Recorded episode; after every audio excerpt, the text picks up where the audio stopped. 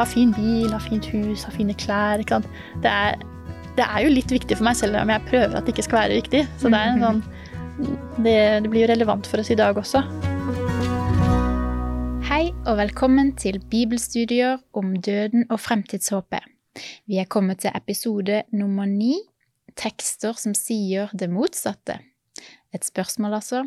Med meg i studio her har jeg Marika og Tor. Jeg heter Vanja, og Marika, vil du starte med å be med oss? Det kan jeg gjøre. Takk. Kjære gode far, takk for at vi kan studere Bibelen. Takk for at ikke alt er like lett, slik at det utfordrer oss til å studere videre og prøve å forstå. Og ting kan ikke være helt innlysende med en gang man leser det, og du vet at det er spennende for oss å plutselig få aha-opplevelser og forstå mer og mer.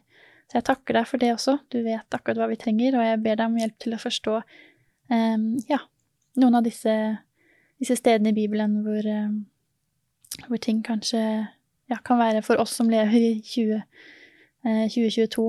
Det kan være vanskelig å forstå hvorfor det står der og hva det betyr. Så jeg ber om din undervisning i dag, far, med din hellige ånd, i Jesu navn. Amen. I dag så skal vi se på en tekst som står i Lukas evangelie, kapittel 16, og så er det versene 19 til og med 31. Jeg tenker i dag kan vi gjerne begynne litt rett på, og så lese den først, og at vi snakker om den bibelteksten etterpå. Tor, har du lyst til å begynne å lese, og så kan Marika lese litt videre, og så kan jeg lese litt videre. Denne teksten høres jo omtrent ut som et eventyr, så kanskje det er det dere får nå da. Det var en rik mann som kledde seg i purpur og fineste lin og levde i fest og luksus dag etter dag. Men utenfor porten hans lå det en fattig mann som het Lazarus, full av verkende sår. Han ønsket bare å få mette seg med det som falt fra den rikes bord. Hundene kom til og med og slikket sårene hans. Så døde den fattige, og englene bar ham til Abrahams fang. Den rike døde også, og ble begravet. Da han slo øynene opp i dødsriket, der han var i pine, så han Abraham langt borte, Lazarus tett inntil ham. «Far Abraham», ropte han, «ha barmhjertighet med meg, og send Lazarus hit, så han kan dyppe fingertuppen i vann og svale tungen min, for jeg pines i denne flammen.» Men Abraham svarte, «Husk, mitt barn, at du fikk alt det gode mens du levde, og Lazarus fikk det vonde. Nå trøstes han her, mens du er i pine. Dessuten er det lagt en dyp kløft mellom oss og dere, slik at de som vil komme herfra og over til dere, ikke skal kunne det, og ingen kan gå over fra dere til oss.» Da sa den rike, «Så ber jeg deg, far, at du sender ham til mine 5 brødre hjemme hos min far, for å advare dem, så ikke de også skal komme til dette pinestedet.» Men Abraham sa, «De har Moses og profetene, de får høre på dem.» Han svarte, «Nei, far Abraham, men kommer det noen til dem fra de døde, vil de omvende seg?» Abraham sa, «Hører de ikke på Moses og profetene, lar de seg heller ikke overbevise av noen står opp fra de døde.» Interessant tekst. Ja. Hvis dette er det første man leser i hele Bibelen, hvis det er hit man liksom blar opp og begynner å lese, så får man jo et tydelig bilde da. Og hvis vi snakker om sånn, hva skjer når man dør, så kommer dette i kontrast med det vi til nå har studert i tidligere studier egentlig. Det er sånn frontkollisjon, synes jeg da. Og det er litt kult at denne serien med bibelstudier vi gir en hel uke til, liksom. Ja, nå ser vi på noen ting som står, som kan virke være helt motsatt av det vi har snakket om helt opp til nå, for dette er så på tvers av alt det andre som står i Bibelen, at du kan liksom virkelig lure. Og, sant? Hvis du skal ta denne teksten som en undervisning, sånn er det med de døde. Ja vel, hvilke ting skal vi da konkludere? Hvis vi tar denne teksten som på ramme alvor, og ikke som en slags fortelling, eller sant, som sånn populær fortelling, kanskje. Det som skisseres her er jo at man begraves, og at man slår øynene opp i dødsriket, og at det er enten hyggelig med Abraham, eller pine og ild. Ja, så det der med vi har lest tidligere, om at de døde vet ingenting, da må vi sette strek over det. Og at døde faktisk ikke er så veldig døde likevel, for de kan både føle og snakke, og tenke og se og høre og dette stemmer ikke.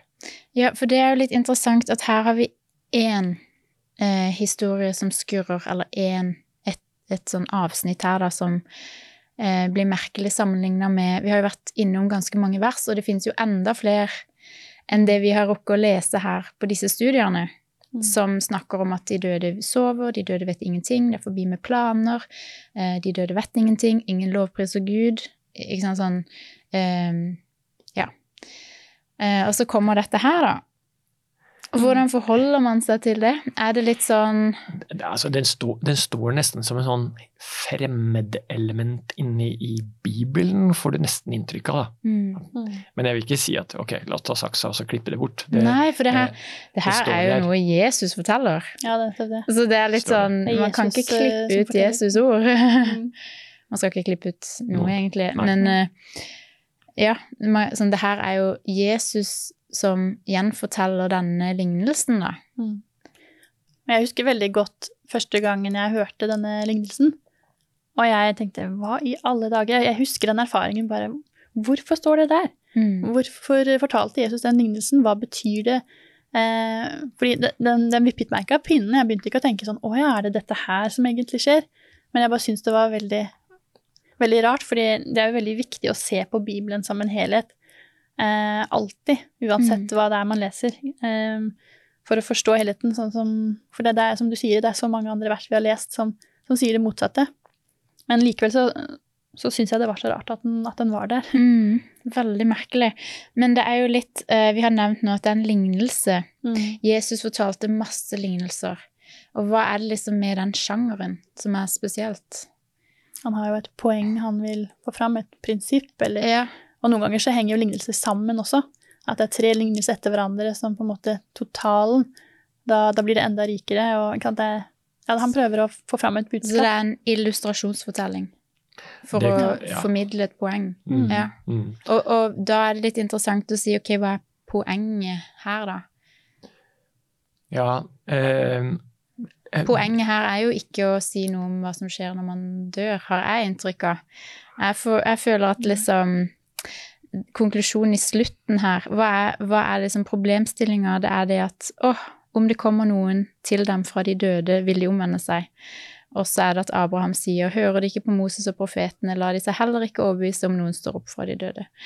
At det er så mye i vitnesbyrdene, det er så mye i tekstene, Gud underviser oss gjennom Bibelen, vi trenger ikke å lene oss på at det kommer noen fra de døde for å si noe om sin erfaring, eller ikke sant, sånn, at her, det er en sånn tema her handler egentlig ikke om de dødes tilstand. Tema her er egentlig er det nok i Moses og profetene til å få tro? Ja. Og så er det jo interessant at studieheftet siterer en teolog, en baptist, altså ikke en adventist, men en baptist, som var professor ved Fuller Theological Seminary i California. Han døde i 82, tror jeg, George Elden Ladd, og han skrev en bok som heter Eschatology, og, altså, læren om de siste ting, og han skriver at dette er en lignelse som gjorde bruk av gjeldende jødisk tenkning, og ikke er ment å lære oss noe om de dødes tilstand.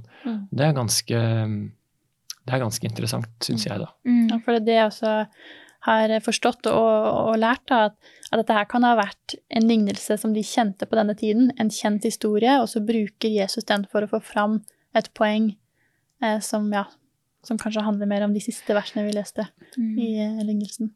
Jeg synes det et veldig godt argument, Marika, fordi jeg får litt sånn følelsen av at denne lignelsen, hvis du setter alle Jesu lignelser opp side ved side, så denne litt sånn atypisk. Den faller ikke helt inn i det mønsteret, synes jeg da, som du kan se på Jesu lignelser, ikke sant, om han som gikk og lette etter sauen som ble borte, eller hun som feide huset for å finne mynten, eller, sant? De var litt annerledes.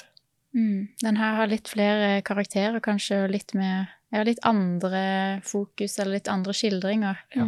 Den skiller seg litt ut. Og samtidig så det, hvis man skal ta noe av lignelsen bokstavelig, da, så må man kanskje ta hele lignelsen bokstavelig, og da det er veldig mye som skurrer, fordi at det gitt så mange løfter i Bibelen om at det skal ikke være noen tårer mer, det skal ikke være noen smerte mer, det skal ikke være noen sorg mer, og ærlig talt så vil ikke jeg til den himmelen der som han Lazarus var i. Som kan se bort. Ja, ikke sant? Man kan snakke med de som da kom til helvete, hvis man kaller det det.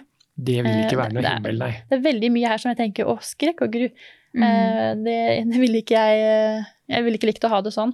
At man kan se hvordan andre blir torturert. Så det, man kan ikke bare ta deler av den og si at denne lignelsen bokstavelig, men ikke akkurat de versene, men man må heller, det som regel ofte så kommer det en sånn, det som Jesus ønsker å lære bort, eller en sånn, altså poenget og prinsippet kommer ofte liksom på slutten også. Men man kan jo tenke at denne fortellingen i Jesu munn da, designet til å vise oss at nei, det ikke sosial status som avgjør hvor du havner hen, ikke sant? Altså det var, alle tenkte at de rike, ikke sant? Altså det det ene, og det andre at evigheten, det noe som bestemmes av de valgene du tar nå, ikke en eller annen gang i fremtiden, etter at du har liksom lagt på røret for godt. Det ikke da du skal ta de viktige valgene. Det må du jammen gjøre nå. Velg i dag hvem du vil tjene, sa de i Det gamle testamentet, og det tror jeg et veldig godt råd, også i vår tid. Absolutt, ja. Og en ting også å alltid sjekke, ikke sant, hvem det Jesus snakker til? Hvem var forsamlingen hans? Så hvis man ser bare noen vers tidligere, så sier han, altså i hvert fall da, så snakket han til fariseerne, og pengekjære, eller altså alt dette hørte fariseerne, og pengekjære som de var, hånte de Jesus, da sa han til dem. Så i hvert fall de versene rett før, da snakker han til fariseerne, og det en sånn, det litt greit å se også, hva det som har skjedd i kapitlet før, hvem det Jesus har snakket til, hvem det han snakker til nå, ikke sant? For å forstå hvorfor han deler den lignelsen der på den måten. Ja, og kanskje nettopp denne lille beskrivelsen, pengekjære som de var, et signal til oss om at det som kommer nå, det dreier seg om pengene. Men pengene ikke noen garanti for evig frelse, ikke sant? Og det også veldig viktig for oss å huske i dag, fordi at jeg tror vi, mer enn vi klar over, eller mer enn jeg klar over, så jeg ønsker jo status, jeg ønsker at folk skal like meg, og at, ikke sant, man vil ha fin bil, ha fint hus, ha fine klær, ikke sant? Det jo litt viktig for meg selv, men jeg prøver at det ikke skal være viktig. Så det en sånn, det blir jo relevant for oss i dag også, at hvor mange følgere man har på Instagram eller Facebook, eller hva det der ligger jeg dårlig an. Ja, så bra da. Jeg tror det relevant for oss på litt andre måter da. God påminner. Ja, noen vil kanskje si at kristne bare bortforklarer denne her. Det her en bortforklaring, eller har vi liksom satt den i kontekst og liksom... Jeg satt og tenkte på akkurat det, Vanja, så jeg veldig glad for at du tar det opp. Jeg i det hele tatt veldig glad for at denne studierekka inkluderer disse vanskelige tekstene, sånn at de ikke bare hopper over dem. Altså, i tankegangen til noen så vil man jo kunne si nei, det driver bare med bortforklaring, men jeg tror ikke det. Det en forklaring, og så må vi erkjenne det at det en litt krevende tekst. Vi skal ikke være så kjepphøye det, altså, og arrogante er jo ikke noe kristen dyd, er det det? Sant? Så, nei. Jeg tror dette er en bedre forståelse, og sitatet her fra George Elden Ladd som vi nettopp nevnte, det viser at det er flere som tenker i de samme banene, at dette ikke er for å instruere oss om sånn er det å dø, da kan du regne med at du vil få det skikkelig vondt, og du må også kunne regne med at du kan kommunisere med de som er blitt frelst. Wow! Som du sa, Marika, en sånn himmel er jo ingenting sted å være, altså det er forferdelig. Og så huske på, hvem er Gud? Hvordan er han? Altså, det her passer ikke inn med hvordan Gud er, med løftene han har gitt. Så denne historien, eller denne lignelsen, den passer ikke inn med, eller sånn som man på en måte bokstavelig kan forstå den, passer ikke inn med alle løftene, så det, for meg er det absolutt ikke en bortforklaring. Det er en oppklaring på noe som er litt vanskelig å forstå første, andre, tredje gangen man leser den. Ikke sant? Nei, mange har jo en tanke om at Bibelen er en sånn type bok som kommer med alle liksom påbudene, at sånn her må du gjøre, sånn her må du gjøre, sånn her må du gjøre, og alt som står der er det du må tro på. Men den er jo faktisk sånn at det er pluss og minus i blanding, og så må man bruke hodet og tenke bare, er dette et eksempel til etterfølgelse, eller er dette et eksempel til skrekk og advarsel? Ikke sant? Sånn, det står ikke en liten sånn fotnote etter hver historie i Bibelen om hvordan du skal liksom forholde deg til den. Det er en sånn prosess, du må jobbe med teksten og liksom sammenligne skriftsted med skriftsted, og liksom bruke tid i bønn og bare, Gud, hva betyr dette her? Ikke sant? Hvor skal jeg gjøre av dette her? Hvordan passer det med alt jeg har lest før? Ok, hvordan forholder jeg meg til dette temaet? Ikke sant? Det er sånne indre prosesser vi må ta da. Det gjør jo Bibelen til en ekstra spennende bok. Ja. At ikke alt er så helt plain. Nei, den er ikke så plain. Ikke så enkelt, ikke sant? Og det det er også at Bibelen er skrevet i forskjellige tider, og det å prøve å forstå, for eksempel Korintebrevene. Hva var det som skjedde i Korint? Hvem var de? Hvor kom de fra? Hva var problemene de hadde? Så hvorfor er Korinterbrevet skrevet på den måten? Ikke sant? Og det å forstå hvem det er skrevet til, og hva situasjonen var på den tiden, det gjør jo at det er mange ting som faller på plass. Så det gjør det utrolig spennende når, det er derfor det ble skrevet sånn, og det gjør Bibelen til favorittboken min. Jeg tror jo det er litt av den her modningsprosessen som Gud vil vi skal gå igjennom, at det skjer nettopp i møte med disse tekstene som er utfordrende, nettopp i møte med dette her vi ikke helt forstår, nettopp i møte med, ikke sant, sånn, vi har fått 4 evangelier med forskjellige perspektiver, ikke sant? De omtaler samme hendelse, og så plutselig er det noen detaljer den ene ikke har med, ikke sant? Det her spennet mellom perspektiver tror jeg også er veldig sunt for oss, for da blir vi ikke sånn der kategoriske, sånn sort-hvitt. Da må vi hele tiden liksom se etter nyanser og sammenligne, og erkjenne at bare jeg har lest her og her, jeg har fremdeles ikke hele oversikten, altså. Ikke sant? At det er en sånn ydmykhet i det. Det er et fantastisk perspektiv du drar frem, Vanja. Det synes jeg virkelig. Fordi Gud er mye, mye større enn vår tanke, og det å gi en beskrivelse av Jesus og hans liv og tjeneste, det fortjente 4 forskjellige personer som skulle si sin versjon, da. Og det er jo sånn at hvis vi er 4-5 personer som ser en hendelse, et eller annet, så vil vi legge merke til forskjellige ting på grunn av at vi har forskjellig bakgrunn, ikke sant? Og forskjellige interesser. Og så kjempefint at Gud møter oss på den måten, så noen er mer sånn taktile, som kjenner, ikke sant? Og noen er mer lukt og sånn. Altså, men sånn er Gud også, møter oss på litt forskjellige måter. Så bra. Og så er det noe med at jeg er veldig glad i tall i Bibelen. Ja, det er det, fordi at disse her tallene, de viser jo, altså, det er symbolikk bak tall, og det er ingen tilfeldighet, mange steder i Bibelen hvorfor ting har et visst nummer, og vi har 4 evangelier, og 4 betyr jo globalt, verdensomspennende, ikke sant? Alle er inkludert. Så 4 evangelier, altså evangeliet til absolut alle, og det synes jeg så vakkert å legge merke til sånne små ting som bare, Gud god. Ja. Vi skal videre i Lukas evangelie, vi skal bla til kapittel 23, og der har vi også en sånn situasjon.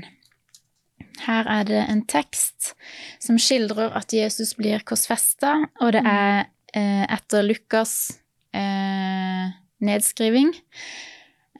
Så her, vi kan begynne å lese fra vers 32 til og med 43. Marika, kan du tenke deg å lese? Ja. 32 til 43? Ja. Også 2 andre forbrytere ble ført bort for å bli henrettet sammen med ham. Og da de kom til stedet som heter Hodeskallen, korsfestet de både ham og forbryterne der. Den ene på høyre side av ham, og den andre på venstre. Men Jesus sa, «Far, tilgi dem, for de vet ikke hva de gjør.» Så kastet de lodd om klærne hans og delte dem mellom seg. Folket sto og så på, men rådsherrene hånte ham. «Andre har han frelst», sa de. La ham nå frelse seg selv dersom han er Guds Messias, den utvalgte. Også soldatene hånte ham. De kom og rakte vineddik opp til ham og sa, «Er du jødenes konge, så frels deg selv!» For det var satt en innskrift over ham, «Dette er jødenes konge». En av forbryterne som hang der spottet ham også og sa, «Er ikke du Messias? Frels da deg selv og oss!» Men den andre irettesatte ham og sa, «Frykter du ikke Gud, enda du har samme dom over deg? For oss er dommen rettferdig. Vi får bare igjen for det vi har gjort. Men han har ikke gjort noe galt.» Så sa han, «Jesus, husk på meg når du kommer i ditt rike.» Jesus svarte, «Sannelig, jeg sier deg, i dag skal du være med, meg i paradis.» Ja, det her er en veldig intens situasjon. Man kan liksom føle på motstanden Jesus opplevde, hån, spott, det å bli liksom skjelt ut og slengt kommentarer til. Og så er det en som er annerledes da. Ja, og det er særlig dette siste verset her som Marika leste, «Sannelig, jeg sier deg, i dag skal du være med meg i paradis». Den teksten blir jo brukt av mange til å si, men se her, når et menneske dør i troen på Jesus, så går man rett til paradiset. Den teksten er jo krevende fordi at alt avhenger av hvordan du setter komma. Et komma betyr helt vanvittig mye. Og det er dette adverbet «i dag» som står mellom 2 sånne verbkonstruksjoner, ikke sant? Jeg sier deg, og du skal være med. Hvilket av de verbsettene er det dette adverbet modifiserer? Det er det vesentlige poenget her. Da må vi gå til grunnteksten, da. Det er jo artig du sier, fordi når vi sier grunntekst, Bibelselskapet liker å snakke om kildetekst. Ja, okay. Det er ingen av de som skrev Bibelen som vi har det første som de skrev ned. Det finnes jo ikke. Det er bare avskrift, det er bare kopier. Men hvis du ser på en sånn en av de aller tidligste kopiene vi har da, håndskrift, ikke sant? Så er dette gresk, og vet du hva de gjorde? De skrev setningene for det første uten noe komma, uten mellomrom mellom ordene, og alle bokstavene var store bokstaver. Såpass, ja. Sånn det blir litt sånn gjettelek, sånn finn ordene. Nei, det er jeg helt uenig i. Det er ikke gjettelek, fordi når du kan språket, så vil du også skjønne det. De var bare så økonomiske med plassen, så de bare skrev. Så det går ganske godt. For den som kan gresk, så er ikke det så stort et problem.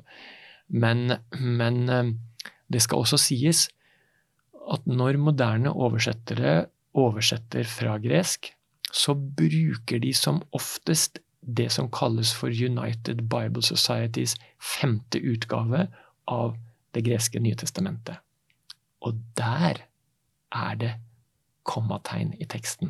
Okay. Ja, og der komma plassert etter sannelig sier jeg deg, altså, komma, i dag skal du være med meg i paradis. Mm.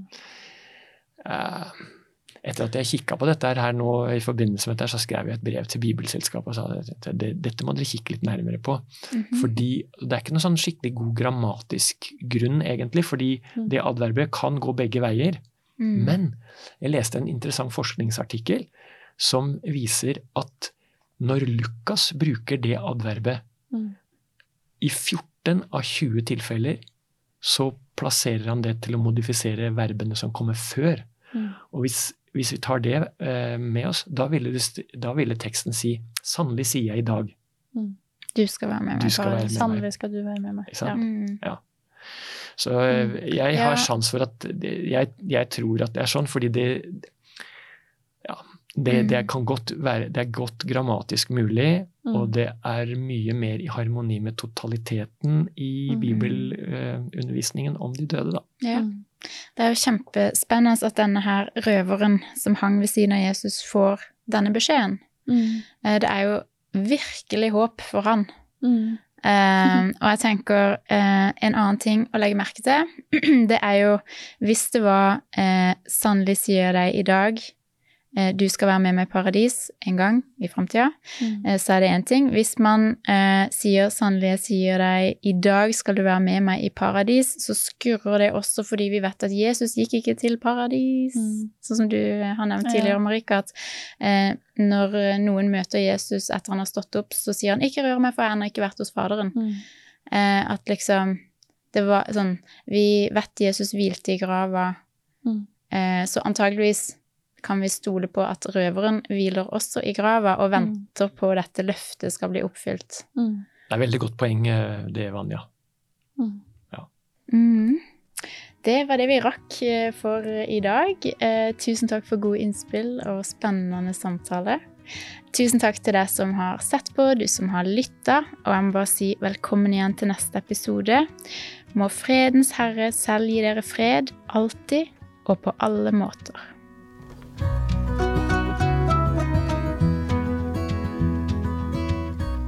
Du har nå hørt podcasten Bibelstudier fra 7. Dags Adventistkirken, produsert av Hope Channel Norge. Husk å følge podcasten, og inntil videre, Guds velsignelse.